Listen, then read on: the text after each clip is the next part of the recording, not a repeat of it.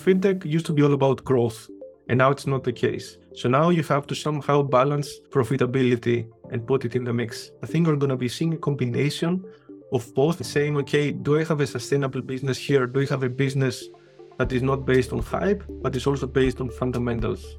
At the end of the day, it goes down to execution and it goes down to being able to adjust. You're listening to Leaders in Payments and FinTech, a podcast brought to you by Edgar Dunn and Company, the global payments and fintech consulting firm. Coming to you from the City of London, I'm your host, Martin Koderisch. And in this series, I'm meeting with leaders and practitioners across the industry to find out what it takes to bridge the gap between strategy and execution. My central question is how can we commercialize and bring the benefits of ever deeper new technology to market in what continues to be a highly regulated industry? So do join me and please do subscribe on Apple, Spotify, or your podcast platform of choice. And do feel free to make contact and say hello. I welcome any questions, ideas, or suggestions. Send me an email or reach out to me on LinkedIn, and I look forward to hearing from you. In today's episode, I'm speaking with Panagiotis Kriaris. Based in Vienna, he leads business development at Unzer, a German fintech and payment services provider. If you're into fintech, you may also know Panagiotis from LinkedIn, where he is a prolific poster of thought leadership content. He has more than 60,000 avid LinkedIn followers, quite impressive. In our chat, we openly discuss a wide range of topics from banking as a service, fintech commoditization, super apps, challenger banks, BNPL, and the crypto winter. Let's listen further. Okay, Panagiotis, thank you so much for joining me today. I hope you're well. Yes, thank you for the privilege. Everything's fine. Okay, let's start off with a bit about yourself and your background and how you your journey up to this point, and then we can dive into all these other topics that we're looking forward to discussing afterwards. Okay, good. So, so my name is Panagiotis. I have a background in, in banking, in fintech, in, in in payments. So I've been doing different things, mostly on the not mostly, I would say always on the business side. So I've been working for for banks. I've been working for for for fintechs. I've been, I mean, my uh, kind of privilege is that I have the have the privilege of being able to understand both sides. So I've been working on both sides of the fence, and this brings some interesting comparisons and perspectives. Right. And whereabouts are you based? I, I believe you're based in. Uh... I'm based in Vienna, in Austria. Okay, interesting. Yeah. But originally from Greece, I'm from I believe. Greece. Yes. All right. How's that journey been from Greece to Austria via various other places, no doubt, as well? Tell me a bit about that. Yeah.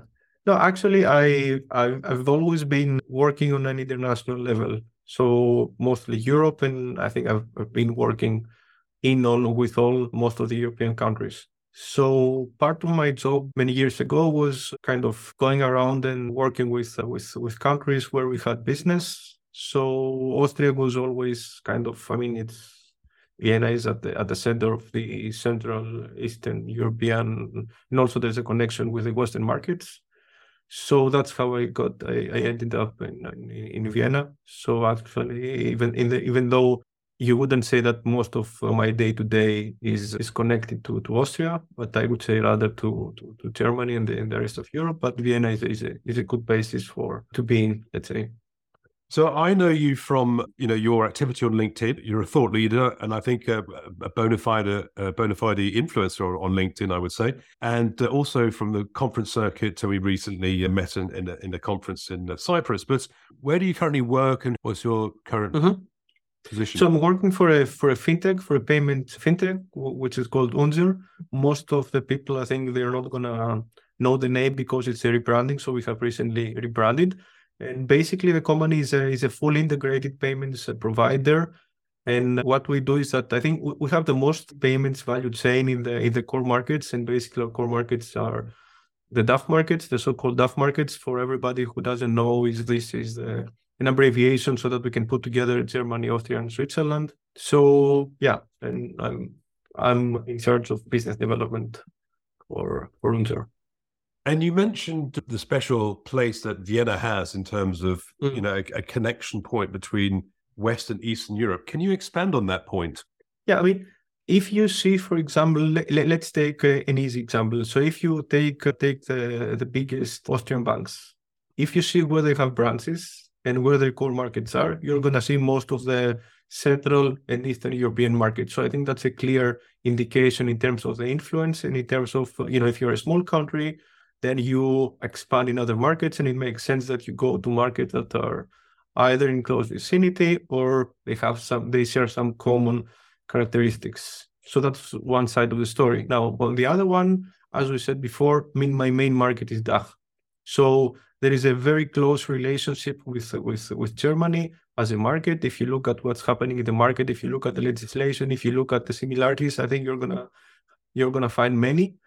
So and, and then there is also this also close connection in terms of the market qualities with other Western European markets. So on the one hand side, you have this kind of basis for the Central and Eastern European markets, but on the other hand, you also have in terms of the market per se, you have, let's say, more common characteristics with more mature European markets, or let's say like like Germany. I mean, mature is probably a big word, so we can discuss who is mature and who is not. But that's, I would say, the the, the difference.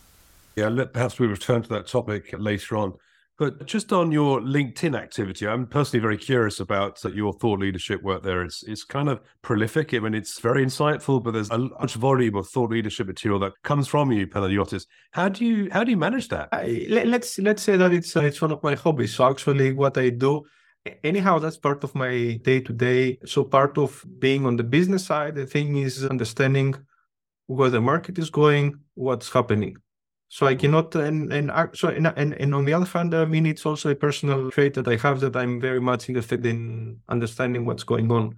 So I anyhow follow the news, I follow the developments, and what I only do is that I try to provide the view of what's happening on top with uh, some personal assessment of the situation, right? And try to explain sometimes the the way I see things. You know, you don't have to agree with me but I always have an opinion in terms of what's happening here or there and what's going to be happening next. Let's put it like this. So, and I just publish my opinions every now and then. So let's um, let's take an example. What's what's currently sort of most top of mind for you in terms of thought leadership? I mean, I think one of the, I think everybody's gonna identify with this. I think we are now in a situation that is a bit specific in terms we're in a crisis, but I think this is a crisis that we are not, I think nobody was expecting, to be honest. I think uh, companies and people, they had to, to adjust overnight. And this crisis comes after a pandemic, which is happening every, I don't know, every 100 years. So the, the last one was in the 1920s. And nobody thought that this is possible. And right after this, you have you have a, you have a war in Europe, which was not expected as well. And you have certain things influencing the macroeconomic environment. And then this is also in turn affecting the people and is affecting the companies. So I think it's quite interesting to see how things are playing out, how people are dealing with this, how pe- how companies are dealing with this, and what are some takeaways. I mean, what is to be expected? What's happening? I mean, because I'm not sure if I think there are many many views in terms of what's happening, but sometimes it's not really to understand why some things are happening and the moment you understand the root causes of things, I think it's easier for you to to have a strategy and understand, okay, what do I do next? How do I adjust? And for me, it's it's it's all about being and adjusting because that's you know I think that's a constant of the of the business environment that you have always to be able to adjust, and so that that's what we are living today. It's very very special, I would say. Nobody was expecting this, but but it's still happening. So you mentioned the macroeconomic headwinds mm. that's you know really really important driving drivers of the of, of the current situation uh, but when I speak to, to guests around the world, you know the, the impact at a local level on their on their fintech industry varies, right? Mm. I mean, you yeah. know, big impact in Western European markets, North America, big impact, but less so in, in the MENA market, for example. You know, mm. where where mm. things are mm. continuing. Obviously, perhaps the uh, the the fuel crisis is less there, or they're, they're net beneficiaries of it, but perhaps. But but what's what regional differences are, are you seeing, if any, um, in terms of the impact of of those macro mm. drivers on on the fintech industry? I mean, you're very right in terms of uh, these regional differences, right? So as you said, MENA is a good example, but if you if you just take one step back and try to see the big picture, I think what you're gonna see is that the trend maybe there is this variation as you mentioned, but there is one clear trend. And for example, we are I would say I would summarize the what has been happening in in basically two things. The first has to do so we are not we are no longer in a growth mode. We used to be so fintech used to be all about growth, and now it's not the case. So now you have to somehow balance profitability and put it in the mix, and it's not it's not always easy if you're used to this kind of growth setup and the mentality and the KPIs and you know it's all about growth. I don't care about profits. I just see the number of customers, and that's it. So that's the the first one. The second thing is that it used to be easy for companies to have, let's say, very high valuations, right? So if you look at, I don't know, maybe seven, eight years ago, the number of unicorns that used to exist was originally not that high. So basically, a unicorn is a is a privately owned fintech or a startup with a valuation exceeding one billion. So that's the definition, and it's it applies to every company. I mean, we now focus on the fintech side, but it applies to all companies, and that's why you call them unicorns because they are not easy to be found. And nowadays, I think you have more than 250, right, globally uh, in terms of fintechs, only in the in, in the fintech space. So it used to be very easy because funding was easy, money was cheap. And when money is cheap, then it, it was not difficult to, you know, everybody was seeing the growth. So it was easy for the investors to to put money because money was was cheap, money was abundant. And now we don't, now this is not the case. So now we see valuations going down. Now we see that it's not enough to have a business model year to growth and say, I, I, I do something on the let's take a buzzword. I do something on payments. I do something on, uh, I call myself a challenger bank. It's not enough anymore, right? So valuations are going down. Funding is becoming not that easy. And I think that's something that you see even in markets that are best placed or that are better placed, like you said before. I think that's a that's a trend that we see in general. Okay, what is your like uh, let's let's take a further example of the fintech industry and just explain to the audience listeners how there's some structural changes or longer term trends like banking as a service mm. for let's take that as an example could mm. you kind of unpackage that area of, of fintech and explain what's happening in that space so I, I think the reason why there is so much fuss around banking as a service is that this is the enabler behind what we call embedded finance. And basically, I'm not sure how many people. I mean, I I'm am usually that, that's one of of the topics that I'm trying to to post some some opinions and some some thought leadership. But I think we will all agree that embedded finance is changing the way not only how financial services are working, but in general, I think it's it's it's a cross industry. It has a cross industry impact in terms of enabling every company that is not that is offering, let's say, in travel, in tourism, whatever sector, to offer financial services or better to package financial services in their customer journey. So, and so that, that's what we see. So, for example, let me let me give you a very a very easy example, and I think most people are going to identify with this. Let's say you take a taxi, right? And then what you are used to based on what we have been uh, learning over the past years is that you take a taxi, you book the taxi ride over an app, and then actually you get off and you don't have to do anything. You don't have to to pay in cash. You don't have to to to bring out your credit card and make a payment. So the payment is automatically done through the app. So and that's a, a very good example of embedded finance. So the payment side is integrated in the customer journey right? So you just press a button on the on, on the app, taxi is coming, and at the end you can just uh, get off the the taxi without having to do anything. So this is so the payment is actually happening in the background. It's invisible. It's integrated in the in the customer journey in a very good way, and you take it as a, as a you take it as granted that is happening. So that's that's a that's an example of embedded finance that everybody knows through their daily life. Now, imagine that this can you take this and you put it into a perspective of other industries, and then you enable basically companies that have interaction with customers to enable financial services products into their journey. And I think what we see, what we see today is that we see people increasingly taking decisions on financial services or buying financial services products outside of the typical financial services cycle. So for example, I buy I buy an iPhone, I buy my I buy my iPad, right? And then I make an insurance And the best uh, the best time to to to have an insurance is so the the customer journey when I buy this stuff because that's an expensive stuff. So you know I get the question, do you maybe like to have a, an insurance of I don't know X number of euros, which doesn't seem too high for your new uh, phone?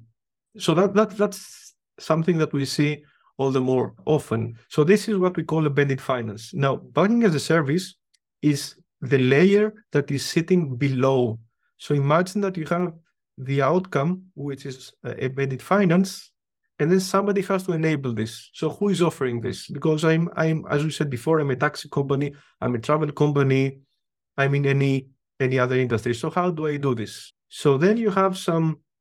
So what do you need for this? What do you need to offer financial services products? You need a license, and of course you need a technology.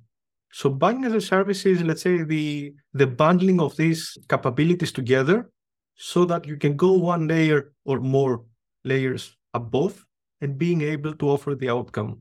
And that's why I think we are hearing all the more about uh, banking as a service. Not sure how many people, and I'm always trying to explain the difference. So it's not the same, but one is the enabler sitting at the bottom, and the other one is the outcome sitting a couple of layers depending on the on the model because there are many variations, many variations above. So that's the outcome that we see as the end client, as a customer. Mm-hmm.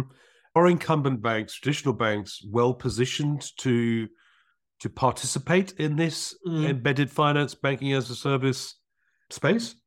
Yes and no, mm. because on the one hand side, you cannot do this model without. I mean, one of the most important parts is the license, right? If I'm not a lic- if I'm not a licensed entity, I cannot sell financial service products. So that's what most banks have, what all banks have, right? But there is another ingredient, another element that is a technology. And not everybody has. Now, the variation, you have so many variations of the model whereby you could say that I take the licensing part from a bank, the technology part is coming from a tech provider that doesn't necessarily have to be a bank. And then I can bundle these two things together so that I can have an offering that somebody else can buy. Now, you could say, and some kind mostly bigger banks are doing this, you could say that you can have the bank having the technology as well. But in this case, most of the times it's bigger banks who have the capabilities to do this. But for me, it's an opportunity for smaller banks or banks that are not yet modernized, let's put it like this in a way, because it's allowing them to differentiate their business model and win clients through something new. Imagine you're not because you might you're able to access clients that somebody else is servicing. So you don't have to deal with sales. You don't have to deal with things that you don't know or you don't feel comfortable. But you're just outsourcing the sales part the sales function the servicing function to somebody else and what you just do is what you know best so you're doing the banking stuff you're offering the banking stuff stuff a couple of levels below. So we see many, many different models and many variations, as I said. But for me, this is an opportunity for smaller banks who didn't have so far a clear model and a clear strategy in terms of how do I survive the API economy? How do I differentiate my business so that I can make it to the next level? I think this is a clear opportunity for them to do something, even though many times they might not have all the insights what it takes to get there. So I think there is a, a good starting point here.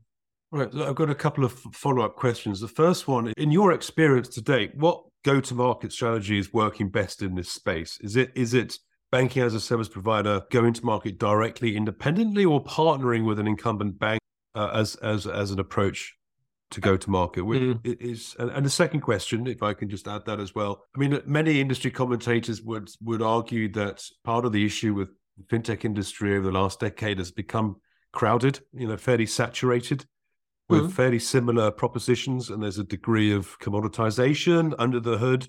Mm-hmm. Maybe that's the case in the US in some markets, but again, the regional perspective. Do you think that's a fair statement to make in your mm-hmm. area, in your in your your region? Mm-hmm. Starting from from the second question in terms of commoditization, I would say that commoditization is is a result of not having a differentiating factor. So the moment that the service is becoming the same And it doesn't make a difference if it's A, B, C, or D providing this, but at the end of the day, you compete on pricing and you compete on something that is very, very similar, then this is the moment where you have something which is commoditized. Now, one of the good things that we will be having as a result of the crisis that we are in today, I think is the fact that we need to move away from commoditization. And how do you do this? You do this by offering better services, by offering personalization, and by moving away from this standard approach that, let's say, even some fintechs used to have, because as we said before, money was easy, it was all about growth, and in general, the environment was was easier. So I, I think that's uh, one of the good aspects of what we're gonna see or what we are already seeing that because of the fact that we are living in, in, in hard times, I think companies will have to adjust their model and their strategy. And at the end of the day, this means better services for the client. Now, in terms of the first question around the banks and what's the model that's working better, I don't think that you can say there is one size fits all approach. So I think we see we see let's say bigger banks like Goldman Sachs, for example, working with Apple, working with with Stripe, but not not everybody is Goldman Sachs. On the other on the other hand side, I think we have lots of smaller banks, regional banks, and they focus on they focus on on niche segments that they know well, or they and then I think they have also success stories there. So and, and it depends. It doesn't mean, for example, that if I start by offering something in a limited capacity, meaning that uh, I might not have all the technology elements, but I partner with somebody, that doesn't necessarily mean that I cannot do this later on once I understand the model better and once I grow. So for me, it depends on knowing your stuff very well, knowing the market, and at the end of the day, adding client, adding added value to your clients. So you mentioned, uh, you know, a certain level of improvement required in the industry that's being kind of forced by the recession. As we look out uh, post recession and, and start looking at uh, the new era of growth, do you think the industry will just switch back to old old days? I, I think we are not ready. We are not ready yet to see the the end of the tunnel. To be honest. So many people think that this might be sometime around 2024 but nobody knows. I think what's certain is that the next year or the next uh, many months at least are going to be difficult. Now, the outcome of this is going to be twofold. So, on the one hand side, what we're going to see is that we're going to see companies failing, and we see this.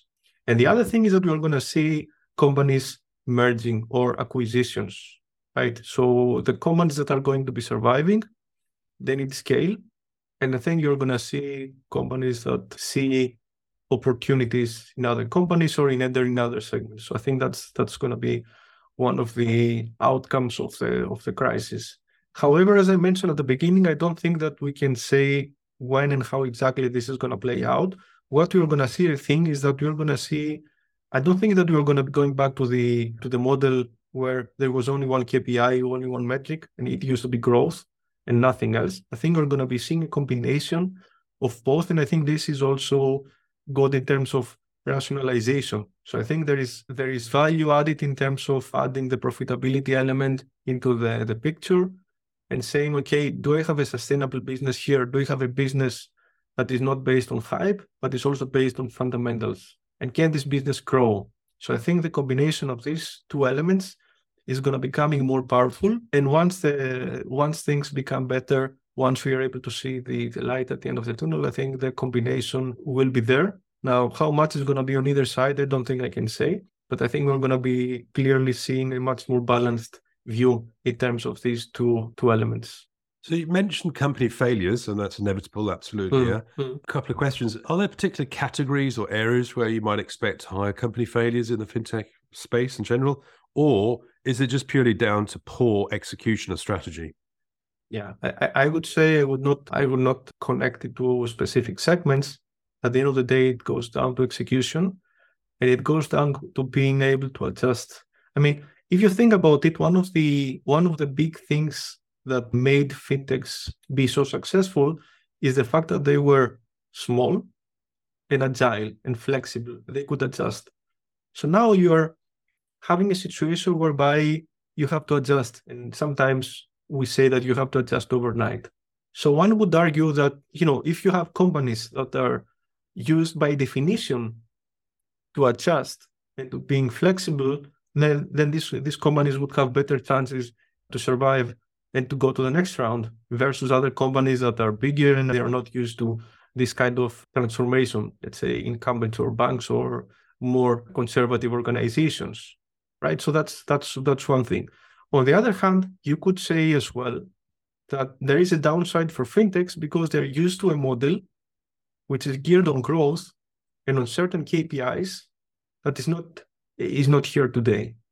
So if you have built an organization and a certain structure, and if you have people with skills that are relevant for this model, the question is and the challenge is okay, how do you change this?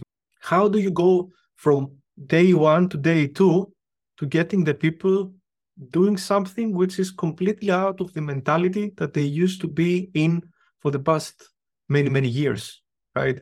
Eh, eh, eh, that's always a challenge. And I think this is also going to, to tell the winners, to tell the difference between the winners and the losers. At the end of the day, it comes to the to implementation and it comes to changing the the, the, the mindset and the skills. And the, the skills goes down, goes is connected to people, right? So either you have to mobilize the organization to do things in a different way, or you have to find different skills and, a different mindset. And it's not doable overnight. Uh, two further topics before we start wrapping up. Um, yeah, for me, there's a there's a couple of really overheated areas of the fintech landscape, and they would be buy now, pay later, mm-hmm. Challenger bank space. I don't know if you care to mention your perspective or, or prognosis for the future for for these areas? Okay, I mean, let me start with the challenger banks. So I think my comment before around commoditization and around offering something that is of more added value was going in the direction of challenger banks. It doesn't, it's not enough anymore to just say that I'm a challenger bank and just have a, a you know, a deposit account connected to a couple of services and that's all. Because most of the times profitability is a key element, and you just cannot be profitable with this offering.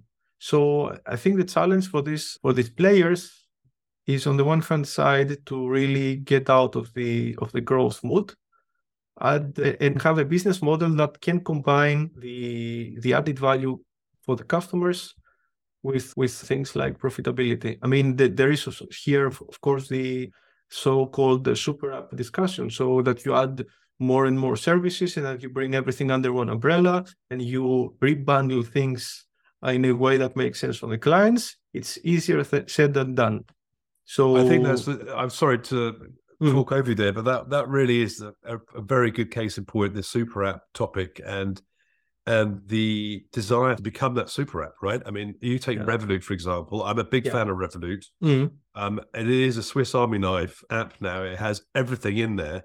Mm. But actually, when you break it down, I believe, and correct me if I'm wrong, uh, you know, large proportion of their revenues are still UK based and still interchange revenue share based. I mean, that's a good example. I mean, Revolut is, is, is probably the, the best example of uh, of a European bank. I think they have the I think they have the highest number of, of services. If you look at how many how many apps they have and how many connected services they have, I think there is no other challenger bank that has more. Now the question is how what, what who, is using this? What is the added value out of this? And that, that's on the one hand side, and on the other hand side is okay, is there a business case to be had? Now I think what we need to understand is that a super app. I mean, we we cannot compare with what's happening, for example, in Asia or in China, because that's a different market. And people are saying that you know Revolut or other players they want to become or PayPal, for example, they want to become, let's say, the WeChat of uh, of China. It's it's never going to happen. It's not going to be the case. If you look at what has what has been happening in China over the past years, you have very very different factors contributing to this. The society is, is different. The government is different. The the way that people are shopping is different. So I think we need a, a full podcast to, to understand and to analyze uh, why this is going to be the case. But to my view, the comparison is unfair to, and it's not going to happen in the way that this is happening in Asia. I think we're going to be getting a super app of some kind in the West as well. And I think the Revolut example that you mentioned is a is a relevant one. But it's not going to be, and of course, there's the Twitter discussion. Sorry to to, to, to interrupt, right? So there is any, a, a discussion around Twitter. Okay, is this going to be the next super app? All this stuff is, of course, uh, relevant, but uh, I think the way that things are going to be developing is not going to be similar to what we've we've seen in other parts of the world, especially Asia. Many people I speak to are still very bullish on the long term future for blockchain. Certainly, do you do you share that view, or what's your current take on the the situation and the, the crypto winter? Mm. Uh, look, I think that the I, I think that we have to differentiate between blockchain and crypto, right? So blockchain doesn't equal crypto, right? Now, I think um, what's happening now in crypto is uh, is very very challenging for for many firms, and I think we are gonna be seeing additional negative developments uh, going forward. So I don't think that we have seen the bottom of this. But um, to be honest, I'm optimistic that uh, I think in the in the in the long run, in the midterm, I think this is only good for the for the for the for the crypto industry as well. Because for people who are watching what's happening, there was a certain dead end in terms of how this industry was operating, and not many people wanted to see this because there was the, the story of the the easy profits and if you are in a, if you are in, in a market in a growth market then things are going up and there there was only, only the question okay how much this is going to grow and there were crazy predictions and so on and so forth.